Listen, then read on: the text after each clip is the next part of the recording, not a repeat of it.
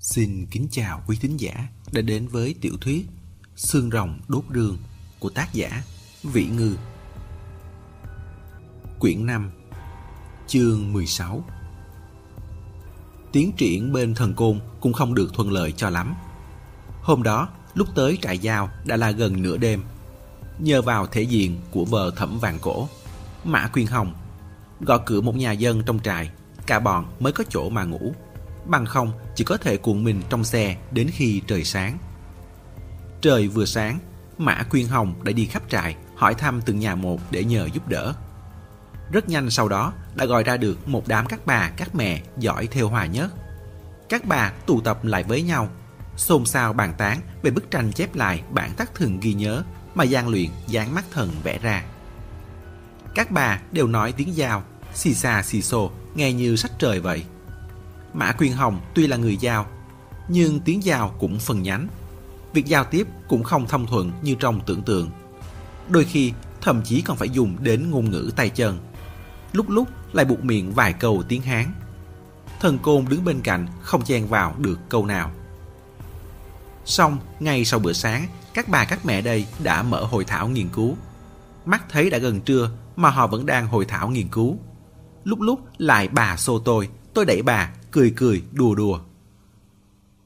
Có phải gọi các bà ra mở tiệc trà đâu? Thần côn hơi sốt ruột, hỏi Mã Quyên Hồng. Còn phải bàn bạc tới bao giờ? Mẫu đã có rồi, theo theo là được mà. Mã Quyên Hồng rất có tướng phu thê với thẩm vạn cổ. Vóc người cũng cao lớn, thân hình hơi mập mạp. Có điều, chị ta còn nhanh mồm nhanh miệng hơn cả thẩm vạn cổ. Nói chuyện cũng rất thẳng thắn. Chị nói Chú Côn. Ông lớn các chú toàn nói như rồng leo Làm như mèo mửa. Chẳng hiểu cái gì. Luôn cho rằng đồ mua được ngoài chợ về nhà cái Là có thể trở thành thức ăn nóng hổi Đặt lên bàn được ngay. Quần áo bẩn ném vào sọt Hôm sau là đã được giặt thỏa đáng Mặc lên người được rồi. Cứ như ở giữa đó Không có quá trình Không có khổ cực gì vậy. Thẩm vàng cổ cảm thấy lời này thật chói tai. Này này, em đang nói ai đấy hả? Mã Quyên Hồng cũng chẳng thèm nhìn gã. Ai nhột thì em nói người đó. Chị tiếp tục khách khí. Theo hoa cũng chẳng phải cứ có mẫu là theo ra được. Chú lại còn yêu cầu phải theo giống y như đúc. Theo cháu hỏi chú, có mấy cái kim, cái nào đè cái nào, hợp vào ở đâu, phần nhánh ở đâu. Những cái này không thảo luận được rõ ràng thì sao làm được. Nghề nào cũng có chuyên môn, thần cồn á khẩu. Thẩm vàng cổ vội kéo Mã Quyên Hồng sang một bên. Vậy cũng không thể để chú Côn chờ thế được.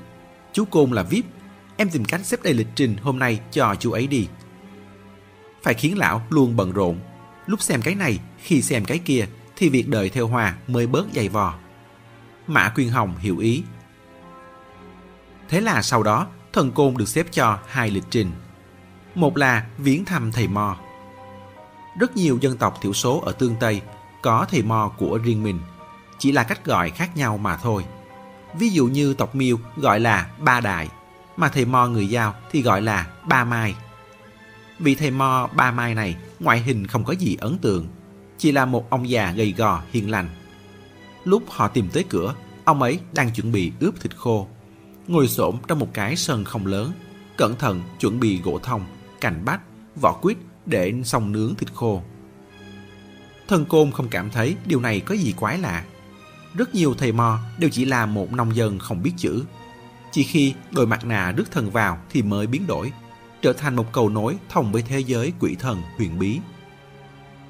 Ông già này không biết một câu tiếng Hán nào. Mã Quyên Hồng thầm thì với ông một hồi lâu. Ông gật đầu liên tục, còn chạy về phòng lấy một khung ảnh trông rất tây ra. Trong khung là một tấm ảnh hai người chụp chung một người trong đó là ông già này, mặc bộ áo thầy mò lồng lẫy sặc sỡ.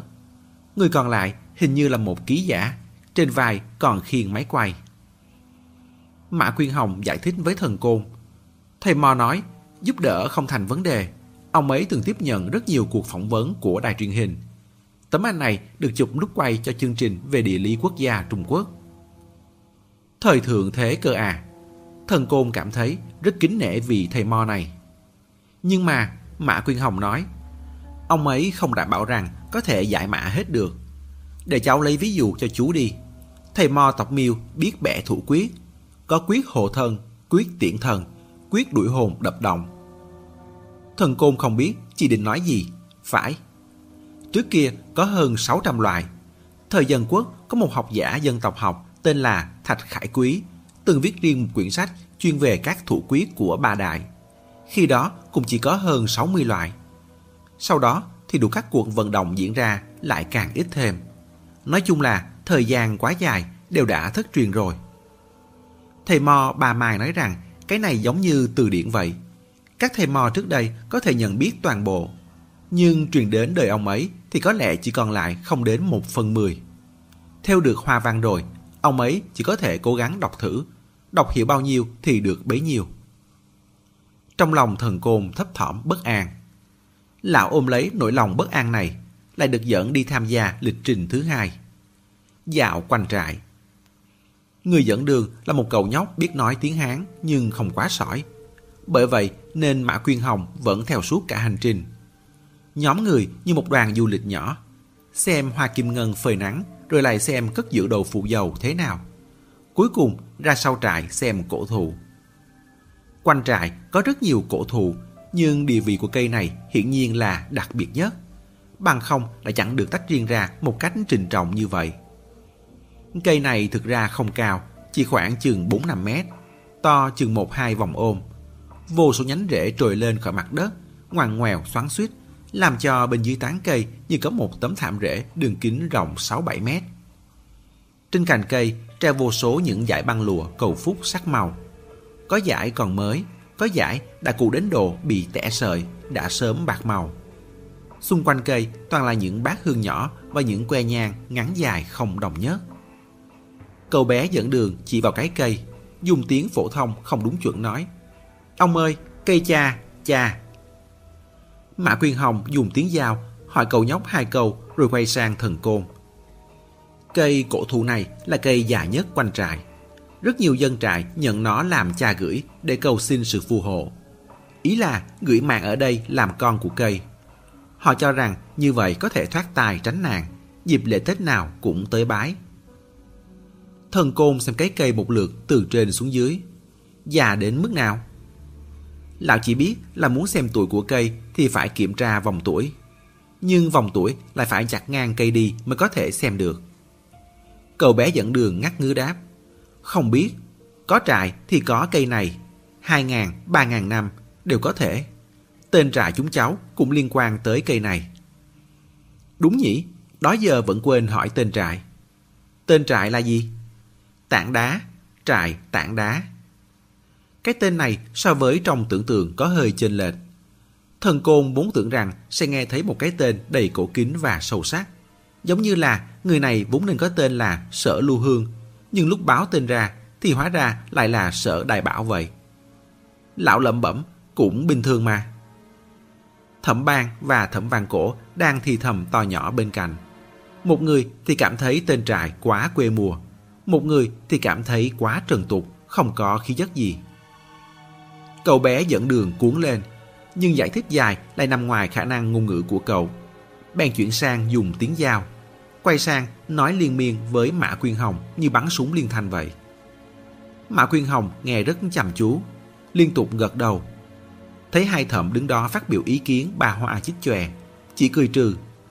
Đợi họ gật gù đắc ý xong, rồi mới không nhanh, không chậm mở miệng. Không phải là tảng đá, mà là mười đầu. Tảng đá đồng âm với mười đầu. Mười đầu? Trại mười đầu. Mẹ kiếp, chữ Hán đúng là kỳ diệu. Cùng âm không cùng chữ. Chỉ hơi đổi một chút thôi, tính chất đã hoàn toàn khác hẳn. Đột nhiên nghe rõ là kỳ dị máu me. Thẩm bàn nuốt nước bọt. Chị dâu không phải chứ, mười đầu, nghĩa là mười cái đầu người. Mã Quyên Hồng gật đầu, chị cũng chẳng úp mở, một năm một mười thuật lại những gì cậu bé hướng dẫn vừa mới nói với chị ra. Nói là tổ tiên nhánh giao hoa này thời xưa sống ở phương Bắc. Sau vì hoàng đế và Si Vu đại chiến, Si Vu thua trận, họ mới không thể không cùng rất nhiều những bộ lạc theo Si Vu khác gian nan trắc trở rút xuống phương Nam. Khi đó cũng là lần đầu tiên giao hoa vào núi lớn, không hiểu nhiều về núi nên rất không thích ứng. Ngày ngày bôn ba mệt nhọc. Chỉ mong có thể tìm được một nơi có đất phù sa mà định cư, cho cả tộc một lần nữa được sống yên ổn. Vậy nhưng có một ngày nọ, đại thủ lĩnh lại tìm tới họ. Điều phần đông những người tinh nhuệ trong số họ đi, nói là cần làm chuyện quan trọng. Thế là phụ nữ, người già và trẻ con không đi tiếp nữa, ở lại đó chờ, định đợi nhóm người kia rồi lại đi tiếp. Vậy nhưng họ đi chuyến ấy lại như diều bị đứt dây, cũng không còn tin tức gì nữa. Đám người già, phụ nữ và trẻ con này chờ hết ngày lại chờ qua đêm. Đợi nửa tháng rồi, đợi một tháng rút cuộc cũng phát hiện ra chuyện không ổn. Họp tộc bàn bạc rồi quyết định đi về phương hướng họ rời đi, lần theo vết chân tìm kiếm một đường. Cuối cùng chỉ tìm được một vài món đồ đeo đội nhìn rất quen mắt lác đác xung quanh và 10 cái đầu người đã mục rửa. Không tìm được thi thể, chắc hẳn là vì thi thể nhiều thịt đã sớm bị giả thú trong núi sâu tha đi. Người trong tộc biết chuyện lớn không ổn, gào khóc một trận, rồi cũng không đành lòng rời đi, để nhóm binh sĩ này trở thành cô hồn giả quỷ lưu lạc đất hoàng Họ hợp tán 10 cái đầu, trồng trên mộ một cây non, xây nhà dựng trại ở luôn đây. Cứ như vậy, đời đời kiếp kiếp, sống tới ngày hôm nay. Lâu ngày, cái cây non cũng lớn thành cây cổ thụ già nhất trong trại, chính là cái cây trước mắt này. Đó cũng là lý do vì sao giao hoa ở Tương Tây đều phân bố ở Tuyết Phong Sơn. Chỉ có nhánh này là dừng chân ở nơi cằn cỗi nhất trong núi sâu Đại Vũ Lăng. Thần côn ngẩn ngơ nghe hết, trái tim vốn đã thấp thỏm bất an, gần như chìm xuống đáy cốc. Vải trưởng, thật đúng là để cái miệng thối của tiểu lương luyện nói trúng rồi. Người biết bí mật đã sớm bị lưỡi đào và giả thú chia ra thành đồ ăn. Còn lại chỉ toàn là những người ngoài cuộc, không hay biết gì mà thôi. Lão ngập ngừng hỏi một câu. Vì đại thủ lĩnh đó là Sivua. Vừa nói ra khỏi miệng đã biết mình hỏi ngu rồi. Có rất nhiều truyền thuyết về Sivu, nhưng về cơ bản đều cho rằng ông ta thua trận bị giết, bị hoàng đế bêu đầu tán thân. Bất kể là vào thời đại nào, các cuộc chiến tranh quyền đoạt lợi đều rất tàn khốc. Vì bước theo hoa bản thắt thường ghi nhớ kia mà thần côn đã phải đợi chừng một ngày rưỡi. Cũng không phải là bởi các bà các mẹ kia tay chân chậm, mà là bởi họ không có khái niệm đẩy nhanh tốc độ. Luôn bận rộn đủ thứ chuyện. Phải về nấu cơm này, phải nhặt củi này, buồn ngủ này. Anh có đề nghị tăng tiền công gấp đôi cũng chẳng có tác dụng khích lệ gì với họ. Tiền đủ dùng là được, đòi nhiều cũng chẳng dùng đến. Thời đại này rồi mà còn có thể có ý nghĩ như vậy, cũng không biết là nên cười chê hay là nên cảm khái nữa. Có điều, thần côn cũng không để mình nhàn rỗi. Lão nhân khoảng thời gian này bắt đầu chỉnh lý ghi chép. Đầu đề tạm đặt là Ký sự huyền bí, thiên tìm rương. Tối hôm sau, cuối cùng thần côn cũng được trông thấy bức theo hòa hoàn chỉnh. Thề không khoa trương, ý nghĩ đầu tiên nảy ra trong đầu là đây là cái gì thế? Bởi chẳng có màu sắc phân chia gì hết, tất cả đều là dùng chỉ sợi bông trắng theo thành. Từng cụm, từng cụm, đường theo lúc dài, lúc thưa. Có nhiều chỗ hết đường chỉ này lại đến đường chỉ kia chồng chất lên nhau, dày đặc kín kẽ, gần như nổi lên khỏi mặt phẳng. Có nhiều chỗ lại chỉ đi mấy sợi, đến vải nền cũng chẳng che khuất được. Lão tự an ủi mình. Vậy là được rồi, càng kỳ dị quái lạ thì càng đúng. Thầy Mo đã sớm mặc xong áo làm phép, đeo mặt nạ rước thần, mặt nạ khắc trên gỗ, bóng màu dầu đã ngã đen. Mắt và miệng đều khoét rỗng, trên đầu còn ghim dán một bộ lông màu đen rối bù. Mặt đầy đủ như vậy, trông quả thực rất đáng sợ. Bởi lúc làm phép, thường không cho người ngoài xem, càng không được ghi âm, ghi hình gì.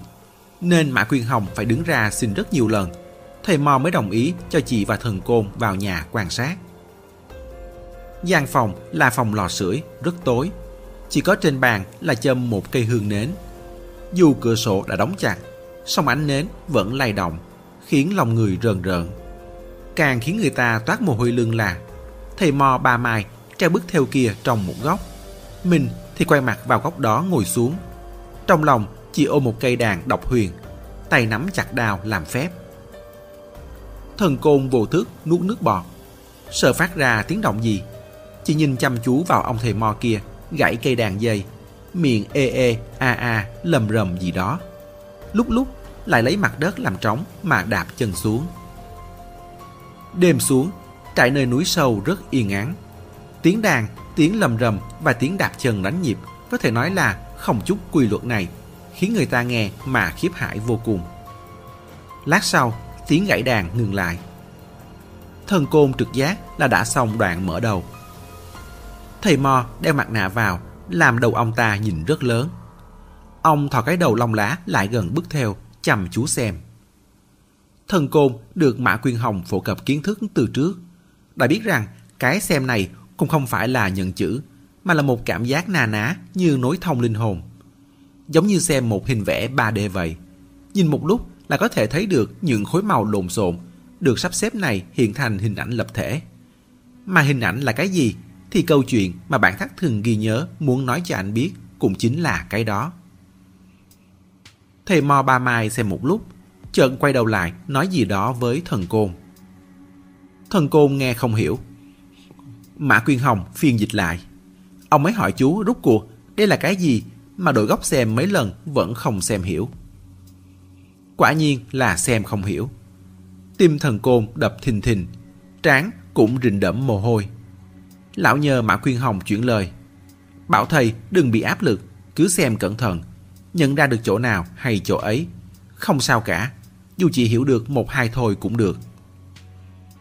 Thầy Mo nghe Mã khuyên Hồng thuật lại xong, miệng lầm bầm gì đó rồi lại sáp lại xem. Thần côn liếm liếm đôi môi khô khóc, tay siết chặt bút, nhìn cuốn sổ bày trước mặt. Lão vốn cho rằng bản thác thường ghi nhớ này hẳn sẽ rất dài dòng nhiều chuyện, định mang sổ bút theo ghi lại. Giờ xem ra có thể ghi được một đôi lời là chuyến đi này đã tốt đẹp lắm rồi. Lát sau, dường như cuối cùng cũng hiểu được chút gì. Thầy Mo nói một đoạn lời. Mã Quyên Hồng cũng căng thẳng, sợ mình bỏ sót thèn chốt gì. Chị nghe thật cẩn thận cho hết rồi mới hạ giọng dịch lại cho thần côn. Nói là lửa bừng lăn qua máu sôi có thể mở được nút khóa cơ quan. Thần côn nghe chẳng hiểu mô tê gì, nhưng không sao, cứ ghi đúng theo là được. Lão vùi đầu, ngòi bút loạt xoạt Trong đầu không ngừng xoay chuyển suy nghĩ. Máu đã sôi rồi, thì sao lửa bừng còn lăn qua nữa? Ý là đun máu sôi trên lửa bừng sẽ nhanh chóng bốc hơi hết à? Nghe không hiểu, hoàn toàn nghe không hiểu. Ghi xong rồi, lão dừng lại. Bàn tay vừa viết run run đợi câu kế tiếp. Câu kế tiếp phải đợi 15 phút mới ra. Có thể giúp người nghe được tiếng không cam của người chần chừ trước cửa vào. So với câu trước thì câu này còn khiến người ta hoang mang hơn. Hơn nữa, bởi xem nhảy cốc nên trước sau tất nhiên là không ăn nhập gì với nhau. Có điều, phỉ nhổ thì phỉ nhổ thế, chứ tay thần côn vẫn không chậm chút nào. Đến câu cuối cùng thì xảy ra vấn đề. Thầy Mo như bị dọa sợ, lùi vội ra sau. Xong quên mất, mình ngồi trên ghế, bắp chân ngã bổ nhào ra đất. Thần côn hết hồn, một trái một phải cùng Mã Quyên Hồng vội qua đỡ. Thầy Mo ba mai tháo mặt nạ xuống, khắp đầu khắp mặt nhẹ nhại mồ hôi. Vẻ mặt kinh sợ không chắc chắn, hỗn hển thở dốc. Một lúc lâu sau mới nói ba câu với Mã Quyên Hồng. Chính xác ra là một câu, chỉ là lặp đi lặp lại ba lần mà thôi. Tuy thần côn nghe không hiểu, nhưng có thể nghe ra nội dung câu nói đều giống nhau. Lão ngờ vực nhìn về phía Mã Quyên Hồng. Không biết là do lời này thật sự đáng sợ, hay là bị tình trạng của thầy Mo Ba Mai dọa sợ. Sóng lưng Mã Quyên Hồng hơi hơi buốt lạnh. Chỉ lấy lại bình tĩnh rồi mới nghĩ mà phát sợ, dịch lại câu cuối này cho thần côn. Chị nói, thầy mò bảo là có khúc xương đáng sợ, là khúc xương có thể nuốt ăn người.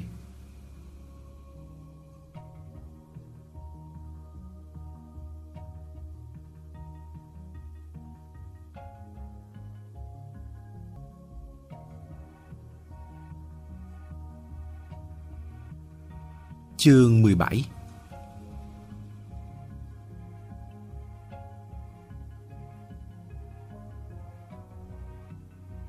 Hai ngày sau, thần côn về tới Vân Mộng Phong. Hai ngày nay, lão đã nhờ vả thầy Mo Ba Mai thử thêm hai lần. Nhưng thầy Mo Ba Mai thực sự không nhìn ra được gì nhiều. Cuối cùng thỏa hiệp, bảo Mã Quyên Hồng nói với thần côn rằng ông ấy sẽ treo bức theo hoa văn này trong nhà, ngày ngày nghiên cứu. Biết đâu ngày nào đó nghiên cứu ra được gì, nhất định sẽ kịp thời thông báo cho họ. Mã Quyên Hồng nhìn dáng vẻ thầy Mo Ba Mai, mặt trao mày ủ mà gần như muốn thương hại ông. Bèn quay sang khuyên thần côn. Chú Côn, chúng ta cứ ở đây thế này sẽ gây áp lực cho ông ấy. Cũng giống như làm đề giải tích vậy đó. Càng ép, càng không giải được.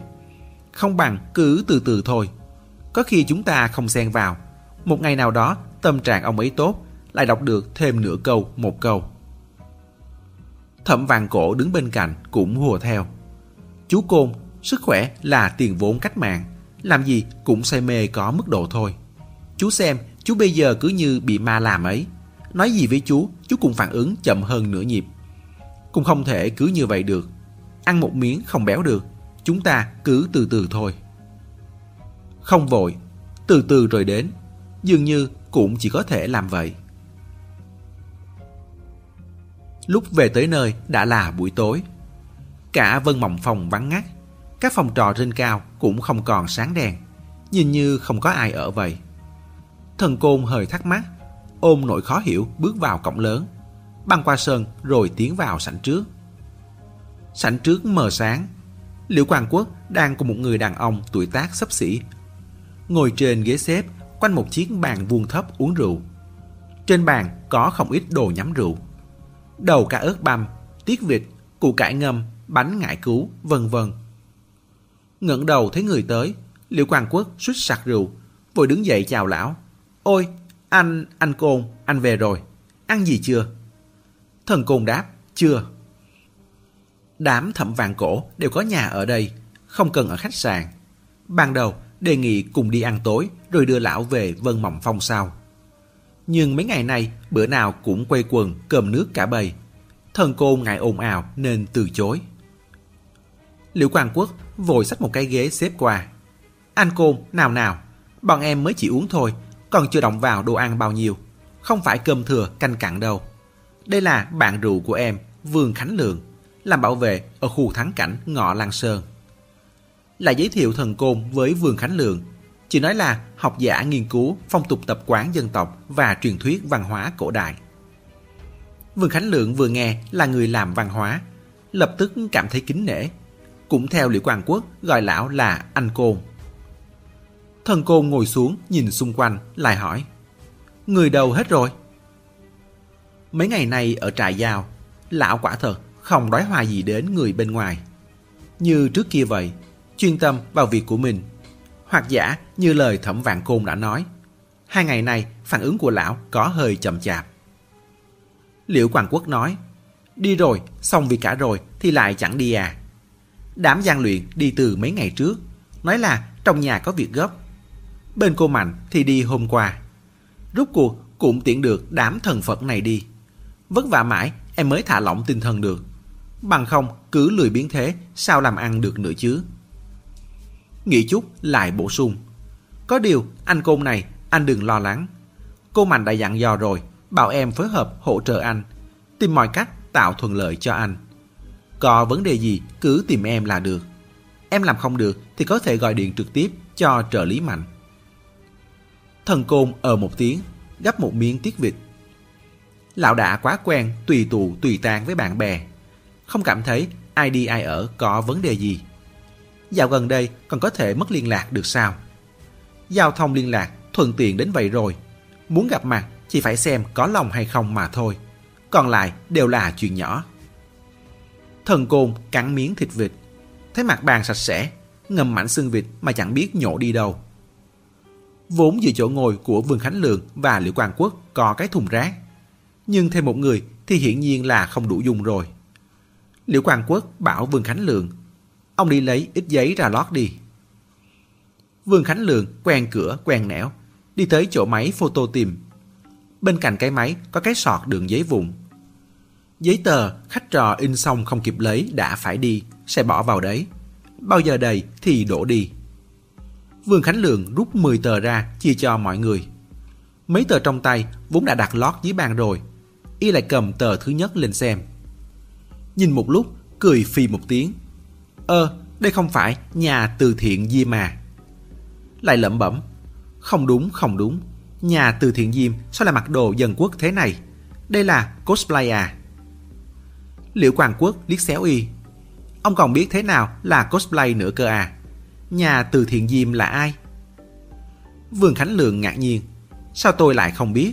Trẻ con bây giờ đều thích mặc đồ cổ trang chạy vào khu thắng cảnh. Hết chụp ảnh lại livestream. Còn đem kiếm ra nghịch nữa. Tôi thấy nhiều rồi. Nhà từ thiện Diêm mà ông không biết á. Diêm Kim Quốc, Diêm Lão Thất ấy. Thần Côn đang thò đũa ra, nghe vậy ngẩn người lại rụt về. Lão cảm thấy cái tên Diêm Lão Thất này nghe quen quen, như đã gặp ở đâu đấy rồi.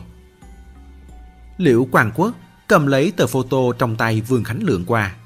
Xem, bên trên là hình ảnh nửa người của một người. Gã lật đi lật lại mấy lần, giống đâu mà giống. Đương nhiên là Liễu Quang Quốc có biết Diêm Lão Thất rồi.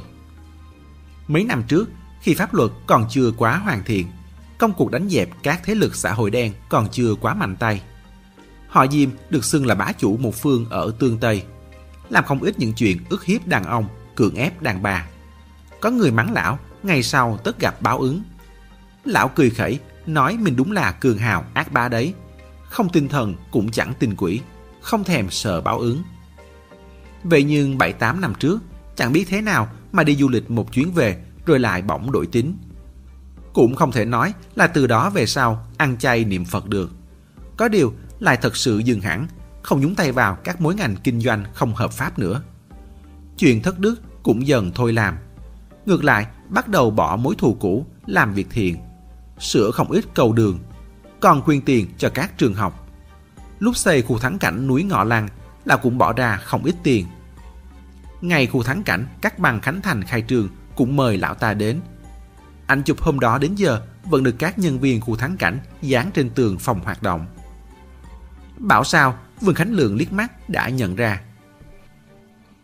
Thấy Liệu Quang Quốc nhìn mãi vẫn chưa ra. Vương Khánh Lượng quả thực sốt ruột thay gã. Ông không thể chỉ nhìn mỗi mũi thấy được. Lúc Diêm Lão Thất còn trẻ, từng bị người ta đánh gãy mũi, hỏng cả tướng mạo. Phẫu thuật thẩm mỹ không sửa hết được, nên nhìn mũi trước sau vẫn là là. Ông phải xem cả mặt cơ. Còn cái cổ ngắn với phần sau não này nữa, y như từ một khung đúc ra vậy. Nghe đến, từng bị người ta đánh gãy mũi. Thần côn bỗng tỉnh ngộ. Nhớ ra rồi, Diêm Kim Quốc, Diêm Lão Thất. Nói đến thế rồi, sao có thể không nhớ ra chứ? Người bạn thân nhất của lão, Tiểu Phong Phong, từng vì cứu người mà đánh gãy mũi ông trùm tương Tây. Sau, để trừ hậu hoạn, đã tìm người trong giang hồ đứng ra xin lỗi hòa giải. Phải đền hai vạn tiền thuốc men đã đành. Còn có lệnh cấm trọn đời rằng đời này không thể đặt chân một bước lên tường Tây nữa. Thần côn bỗng hưng phấn hơn hẳn, quên sạch chuyện phiền lòng mấy ngày nay. Ê ê, cho tôi xem với. Liễu Quang Quốc vội đưa tờ photo cho thần côn. Vương Khánh Lượng vẫn chưa dứt thổn thức. Nói chứ, Diêm Lão Thất cũng tốt số thật. Nếu lão ta vẫn đi tiếp con đường xã hội đen thì đã sớm ăn đạn rồi. Bây giờ lại thành nhà từ thiện Diêm, doanh nhân được người ta tôn kính. Đúng là tốt số thật. Hai ba năm sau khi Diêm Lão Thất cải tà quy chính, mới thắt chặt luật pháp, chuyên diệt các thế lực xã hội đen núp dưới ô dù địa phương. Không ít bạn bè những năm trước của Diêm Lão Thất đã phải vào trại ăn cơm tù. Duy chỉ có Diêm Lão Thất bởi rửa tay gác kiếm, lại liên tiếp làm nhiều chuyện tốt. Không ai đi dỡ nợ cũ của lão ra nên tránh được một kiếp. Thì ra Diêm Lão Thất này trông như vậy Cơ mà sao lại mặc đồ dân quốc thế này? Thần Côn xem một lúc, nhận ra đây là bản photo của một bức vẽ. Mà nét vẽ này... Lão ngạc nhiên, cái này là do tiểu luyện luyện vẽ à? Nhất định là đúng rồi. Bức sao chép bản thắc thường ghi nhớ tiểu luyện luyện vẽ. Lão đã xem đi xem lại không biết bao lần. Vô cùng quen thuộc với nét vẽ của hắn. Hơn nữa, trong ngoài khách sạn đợt gần nhất, làm gì có ai khác biết vẽ đâu. Liệu Quang Quốc cũng đã nhớ ra. Đúng rồi, hôm đó Huống Mỹ Doanh tìm tôi muốn photo vài thứ. Không sai, chỉ có mình cô ấy dùng máy photo. Ôi, cô bé này cũng tội nghiệp nữa, không biết là mắc bệnh gì. Thần côn thuận miệng ậm ư. Ừ. Giang luyện từng kể vụ này cho lão nghe. Có điều không miêu tả cụ thể, chỉ nói là mấy đời liền liên tiếp mắc phải bệnh lạ, chết rất thảm. Da nước từ trong ra ngoài. Lúc tác thở, cả người trên dưới đều bè bét máu thịt. Vương Khánh Lượng hiếu kỳ, nhét mấy hạt lạc vào miệng, lúng búng hỏi. Bệnh gì vậy, không chữa được à? Liệu quảng Quốc đáp, tôi cũng không biết nữa, bệnh hiếm về máu thì phải. Tôi lên mạng tra thử mà không tìm được bệnh trạng nào tương tự. Ông không biết chứ, lúc cô bé ấy bị dào cắt, máu trào ra cứ như là đun sôi vậy. Sủi sùng sụp còn nổi bong bóng bắn tung tóe nữa. Gã nhón miếng cá bỏ vào miệng nhai, rồi nhổ xương cá ra giấy lót. Bởi đang ăn nên nghe giọng cứ ôm ôm. Nói chung là siêu đáng sợ. Máu trào ra cứ như là đun sôi vậy. Trong đầu thần côn đột nhiên nảy ra một câu. Lửa bừng lăn qua máu sôi, có thể mở được nút khóa cơ quan. Máu huống mỹ doanh trào ra như đun sôi, vừa sủi vừa nổ bong bóng. Đó không phải chính là máu sôi sao?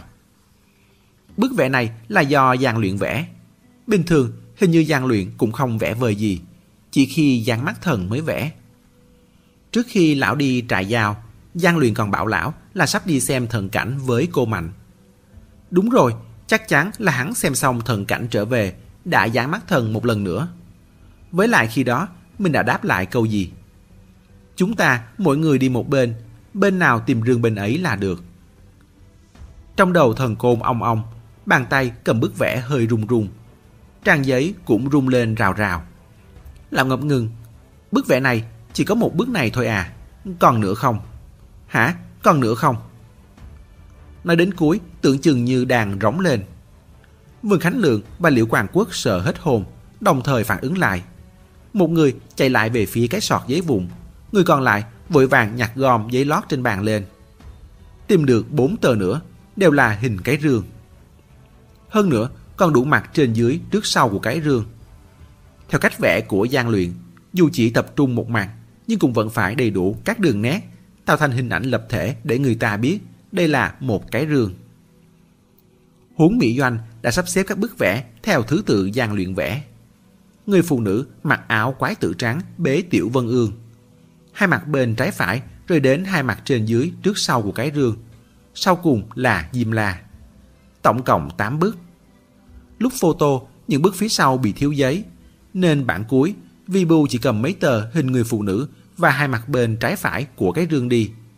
Năm tờ còn lại là sau khi thêm giấy cho máy mới ù ù in ra. Cũng thật may mắn, mấy tờ này còn chưa bị đổ đi. Tuy rằng một tờ trong số đó đã bị nhổ xương cá lên làm bẩn, nhưng hãy còn ổn, không ảnh hưởng đến việc xem xét. Thần côn nhìn đi nhìn lại mấy bức hình. Càng nhìn sắc mặt lại càng tái, hô hấp cũng dồn dập lên.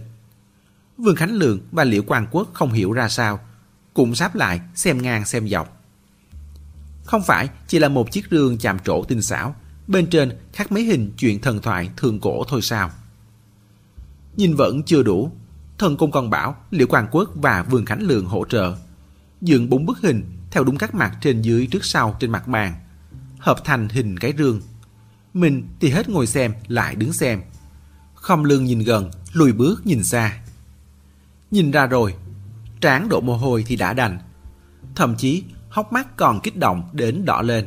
Tay run rẩy cầm chai rượu trên bàn lên. Định uống một ngụm để giải tỏa suy nghĩ trong lòng. Chợt nhớ ra bản chất mình một ly là gục. Mà chuyện quan trọng nhất bây giờ là phải giữ tỉnh táo, giữ một cái đầu lạnh. Bèn đặt lại xuống. Liễu Quang Quốc vẫn giữ nguyên tư thế tay giơ lên, cảm thấy hơi buồn cười. Anh Côn, anh có phát hiện gì à? Gã con định hỏi, em có thể bỏ tay xuống được chưa? Thấy thần côn vẫn nhìn chằm cái rương không chớp mắt, lại ngại không nói nữa. Dù sao, thân phận người này cũng khác biệt. Người ta là bà lớp cánh sen cơ mà. Thần côn hỏi, hai người có phát hiện ra cái rương này có gì đặc biệt không? Vương Khánh Lượng muốn gãi đầu mà tiếc là tay không rảnh. Có tranh thần thoại thể hiện truyền thống văn hóa mãnh liệt. Thần Cung lắc đầu. Không phải, cái rương này không có đường nối. Liệu Quang Quốc không đồng ý. Có thể người ta có đường nối, chỉ là đông quá chặt nên vẽ không ra thôi mà. Thần Côn khẳng định chắc nịch. Không phải, nó chắc chắn không có đường nối. Bởi vì hai người nhìn ranh giới của những hình vẽ này đi. Những hình vẽ thần thoại thường cổ trên mặt rương đều bước nào ra bước ấy. Nhưng cũng không phải theo kiểu chia khung vuông vước, mà dùng tư thế hình thể của chim muôn để ngăn cách. Bởi vậy nên hình ảnh được sắp xếp vô cùng hài hòa, cực kỳ tự nhiên. Đường phân cách trục dọc là chim phượng mảnh mai, trục ngang là thú vật to lớn. Nếu nói có gì kỳ lạ thì chính là hình những con thú đều rất nhỏ. Trong khi đó chim phượng thì lại rất lộng lẫy trải dài, lòng đuôi phức tạp, thậm chí còn có thể từ mặt này vòng sang mặt khác. Thần Côn chỉ vào con chim phượng. Đây là con gì? Vương Khánh Lượng trả lời Phượng Hoàng. Câu này còn phải hỏi à. Đầu nhỏ, mình nhỏ, lòng đuôi rất dài, từ thái diễm lệ. Đầu ở mặt chính diện đường, lòng đuôi lại kéo dài xuống mặt dưới. Tổng cộng có mấy con? Lưu Quang Quốc ước lượng trong lòng, bốn con. Bốn mặt rương mà, mỗi mặt một con, chẳng phải là bốn con à.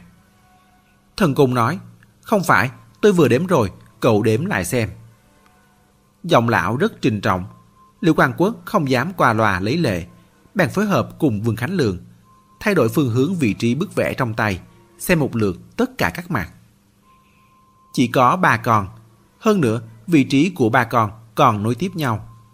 Nói cách khác, con này ngậm đuôi con kia, một con tiếp một con, cuối cùng tạo thành một vòng khép kín, hoặc giả là một khung vuông khép kín, vừa vặn quay trọn lấy cái rương.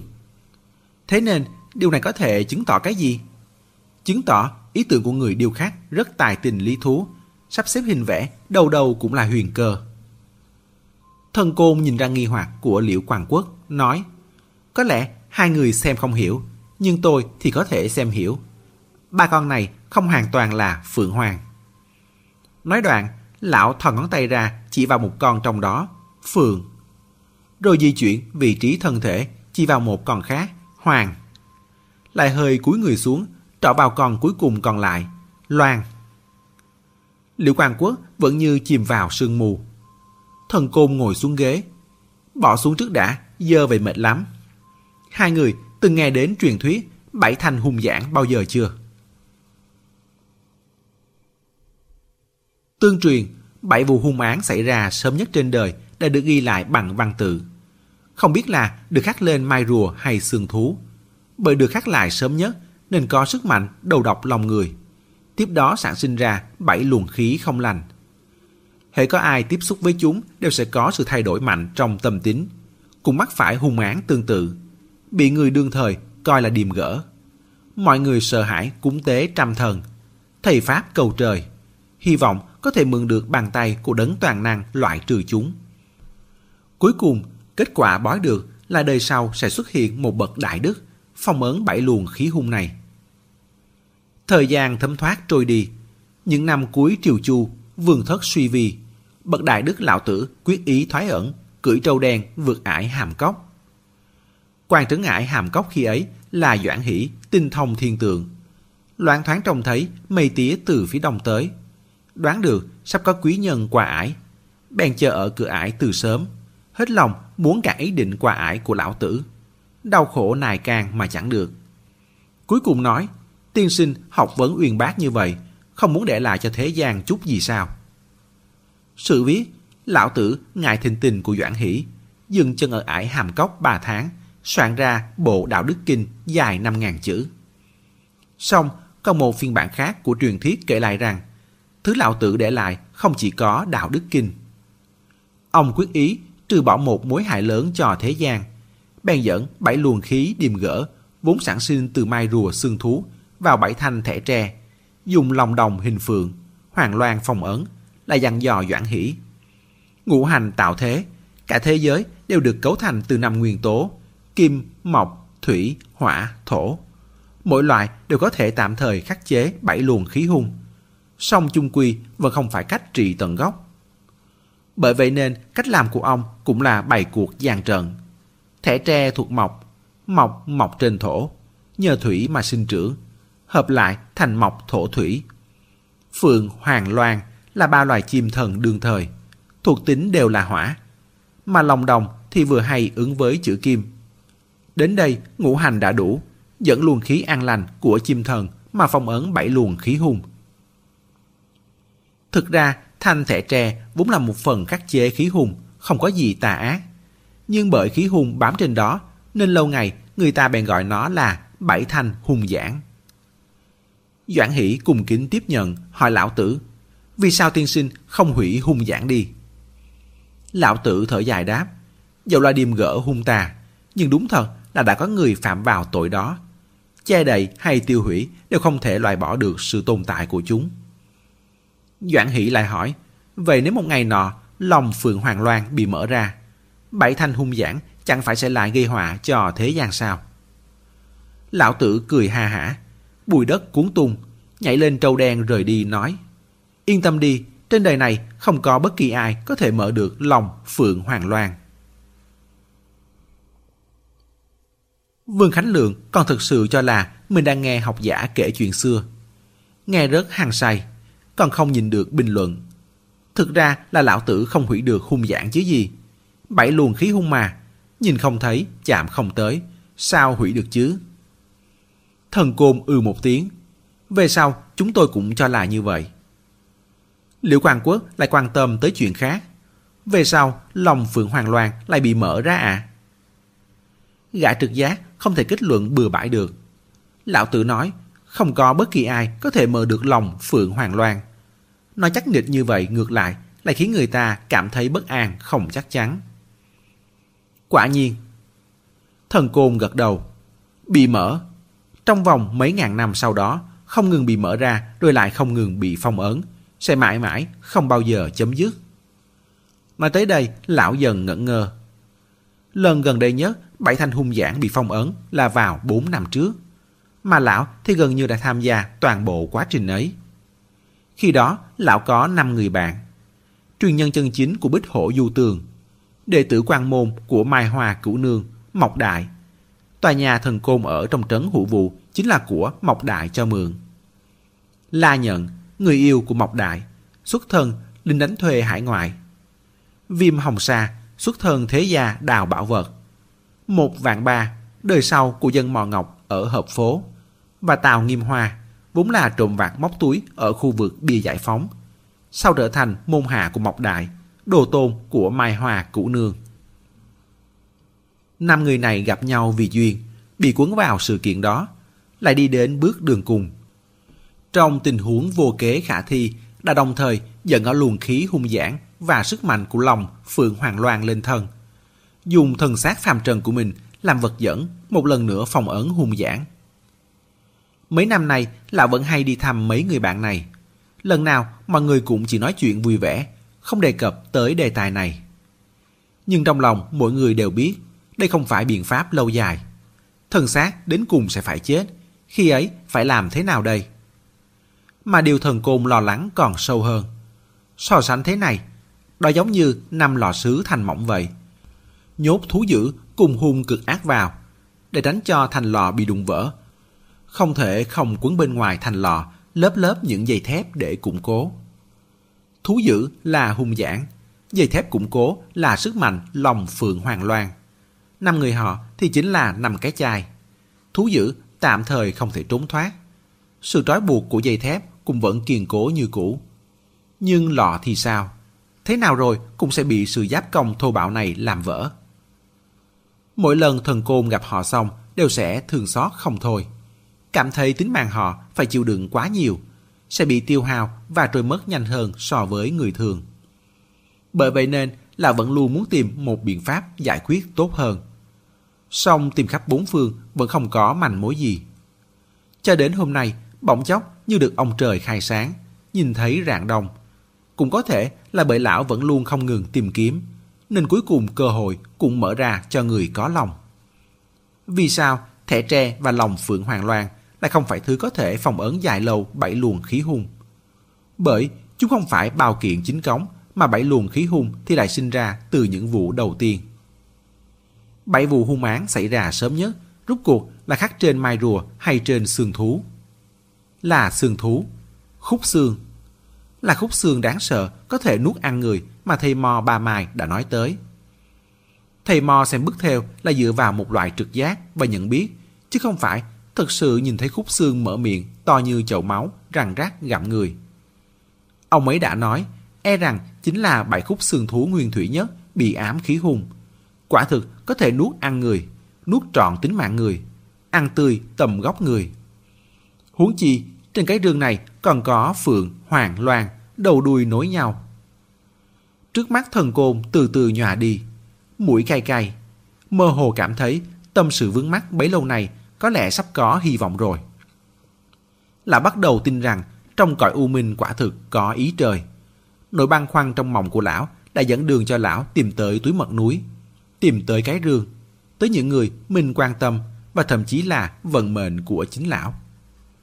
Môi thần côn run rẩy, đột nhiên ngửa đầu quát. Tiểu liên luyện, tiểu luyện luyện đâu? Ai không có mắt để cậu ta chạy mất thế hả? Nửa đêm, Giang luyện đang ngủ say, bỗng bừng tỉnh. Lại bị tiếng báo có tin nhắn đánh thức.